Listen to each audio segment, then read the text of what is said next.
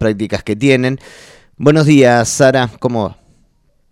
Buenos días. Primero me disculpo, ya me surgió una audiencia que no pude eludir, así que les pido mil disculpas. No, no hay ningún problema. Muchas gracias, muchas gracias por, por, interesarse.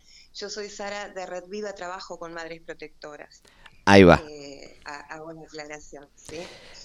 Sara, como para, para poner en, en sintonía, eh, ¿cómo se origina este caso y, cuánto tiempo tarda en llegar a juicio y, y por qué esta demora? Bueno, mira, es costumbre eh, de una parte importante del Poder Judicial llevar eh, retrasados estos juicios, ¿no? Esto se origina en Bransen con una niña de tres años que cuenta eh, su mamá en una de las visitas que viene el padre a, ver a la niña a la casa, le muestran eh, videos pornográficos. La madre se da cuenta porque se le dispara el audio y empiezan gemidos de mujeres, ¿no? Eh, bueno, em, ya la nena venía con algunos cambios, con algunos temas que quedaron registrados incluso en el jardín donde iba, eh, después fueron registrando las docentes también. Y la nena va a, a, ser periciada, ¿viste? Con que, que, los perician para ver si qué era lo que contaba, si era en realidad eh, algo, bueno, se empieza a investigar si era un delito o no. Eh, la comisaría de la mujer la manda a denunciar. Sara, le hace, la, le hace Sara, disculpa, eh, te vamos, nos vamos, te vamos a volver a llamar porque está habiendo un problemita con la, comunicación que no está. Yo te ah. escucho, pero no, no se está escuchando para afuera. Rápidamente ah. volvemos a llamarte y, y seguimos.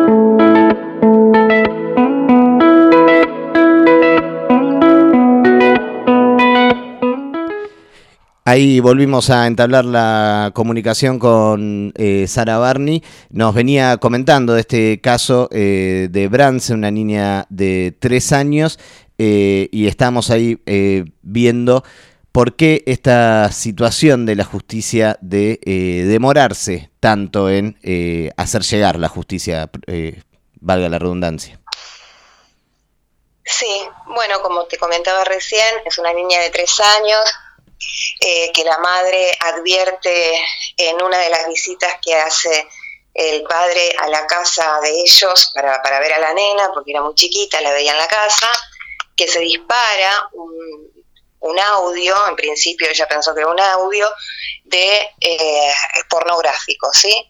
Entonces le llamó la atención, miró para donde estaba este hombre con su niña y escucha que es un, eh, no solo que es un, audio, sino que eh, la nena tenía el teléfono y, se escucha, bueno, todo lo que se escucha, pero era un video, no un audio.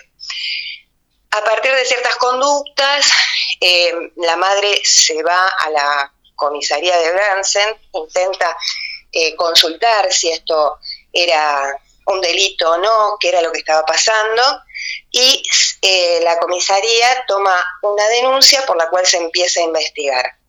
La nena empieza a contar y le cuenta a diferentes eh, actores, ¿no? Acá, una tía, la abuela, porque la nena cuando el progenitor llegaba a, buscarla a las visitas, a verla a las visitas, se metía abajo de la mesa y empezaba a llorar desesperada y decía, papá no, papá no. La abuela intentando eh, calmarla, eh, le preguntó el por qué con papá no. Y la nena le cuenta que le tocaba la cola, eh, hizo los ademanes, mostró.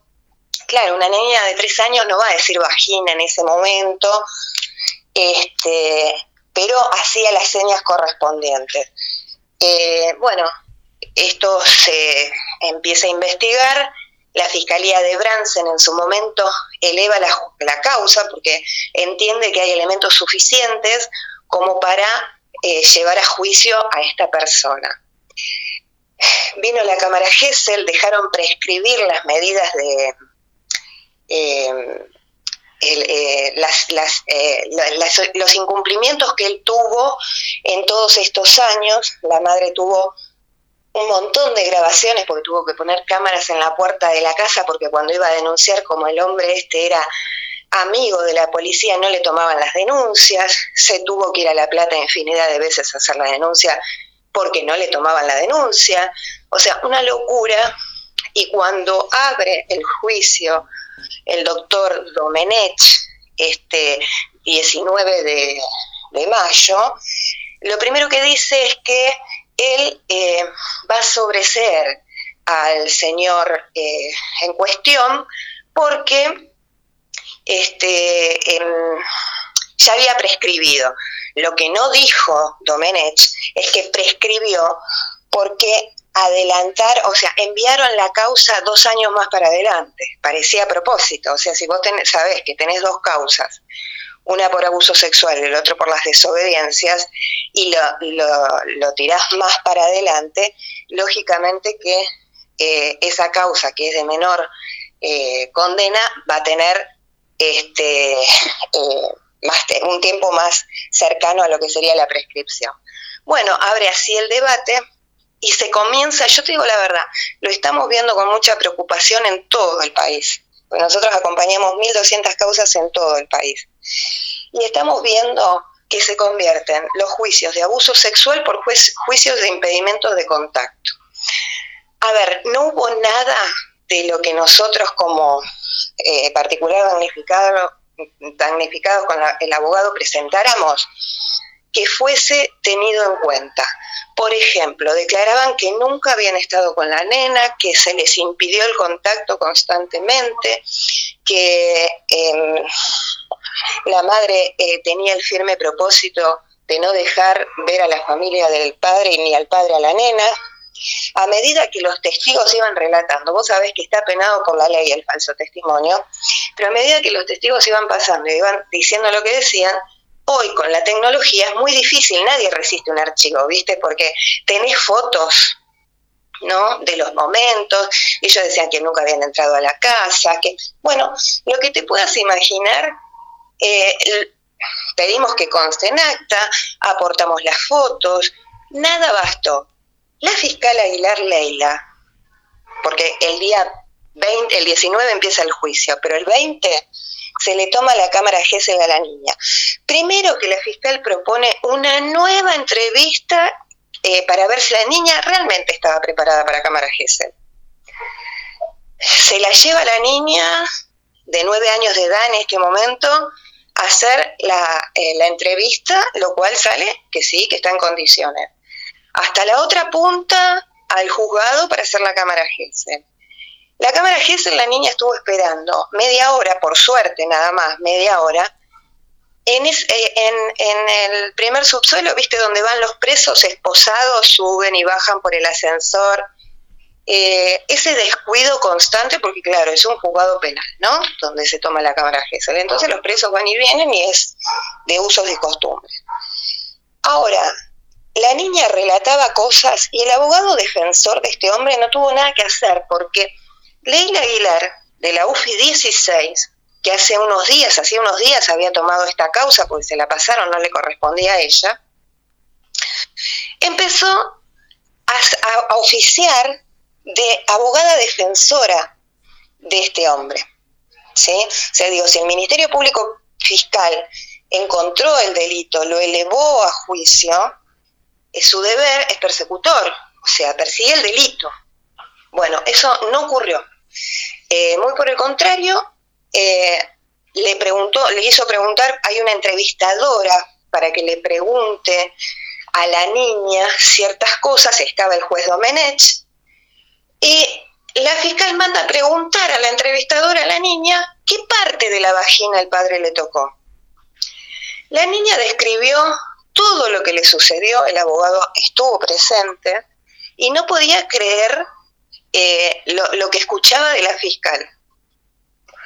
Se habló de eh, relatos implantados, se habló de un claro impedimento de contacto de la madre hacia la niña. O sea, yo no sé qué piensan que son los niños y las niñas, porque te digo que no son, no, no, no están, están lejísimos de ser lo que éramos incluso nosotros cuando éramos chicos. Tienen un nivel de respuesta, porque tienen un nivel de incentivo a través de la tecnología que no es la que se esperaba cuando, incluso cuando, cuando hablábamos de la época de mi abuelita. Porque te digo más, la niña cuando terminó todo eso, que la pasó muy mal, que estuvo todo el día ahí, al día siguiente, que eran los alegatos, le pidió a la mamá que por favor, cuando terminara el día, que le dijese cómo había, cómo había sido. La mamá no le quedó otro remedio porque la nena está involucrada, porque sabe, porque le hicieron venir 500 veces a entrevistas, después a la cámara Gesell. La madre le dijo, mira, la, la fiscal no acusó. Entonces, la nena automáticamente le hace un dibujo a la mamá que nos manda, que es el que colgamos en redes sociales. Porque sinceramente, una criatura que le puso presente, pasado y futuro. Viste que en el presente eh, como que ya estaba y que al carajo con lo que, con lo que diga la gente. Porque ella, ella sabe, vivió el acoso durante seis años de este hombre, que pasaba por la puerta de la casa, que cuando ella tenía cuatro, cinco, seis, siete, ocho años, el hombre pasaba, ella veía el auto y se orinaba encima. O sea, hay premeditación, hay una conducta sistemática de esta persona y eso no fue tenido en cuenta. Ahora Domenech, no sé si hoy o mañana, porque son cinco días en tiempo de ley, que él iba a dar su sentencia, pero no habiendo acusado, si la madre no hubiera tenido un abogado presentado como particular damnificado, la causa se terminaba ahí. Porque al no acusar la fiscal, no eh, directamente no habría oposición y por tanto ni siquiera se podría apelar. Entonces, yo eh, sinceramente no, no estoy entendiendo de dónde la madre afirma lo que afirma, eh, perdón, la fiscal afirma lo que afirma sobre la madre. La verdad es que, o sea, yo, por más que sea el Poder Judicial, tendrían que tener pruebas porque terminaron acusando a la madre. A ver, acusándola ahí en el juicio. Yo estoy esperando la denuncia todavía, ¿no? Porque si vos crees que es capaz de hacer todo lo que hizo, ¿qué pasó? ¿O lo hiciste solamente para derribar el relato de una niña de nueve años que tuvo que vivir todo lo que tuvo que vivir y encima someterse a un poder judicial que la ataca en lugar de defenderla. Sara, tenemos que, lamentablemente, tenemos que despedirnos. Se nos pasó por unos minutos ya el, cierre del programa. Eh, ah, quedan eh, muchísimas eh, preguntas para seguir profundizando en este sentido, en cómo la justicia no funciona eh, en, muchísimos casos, pero en estos casos se repite el, mal funcionamiento de la justicia, en este caso particularmente de la fiscal Sonia Aguilar, eh, pero quedará para otra instancia poder seguir conversando. Te agradecemos muchísimo la, la comunicación. No, muchas gracias a ustedes, de verdad, muchísimas gracias.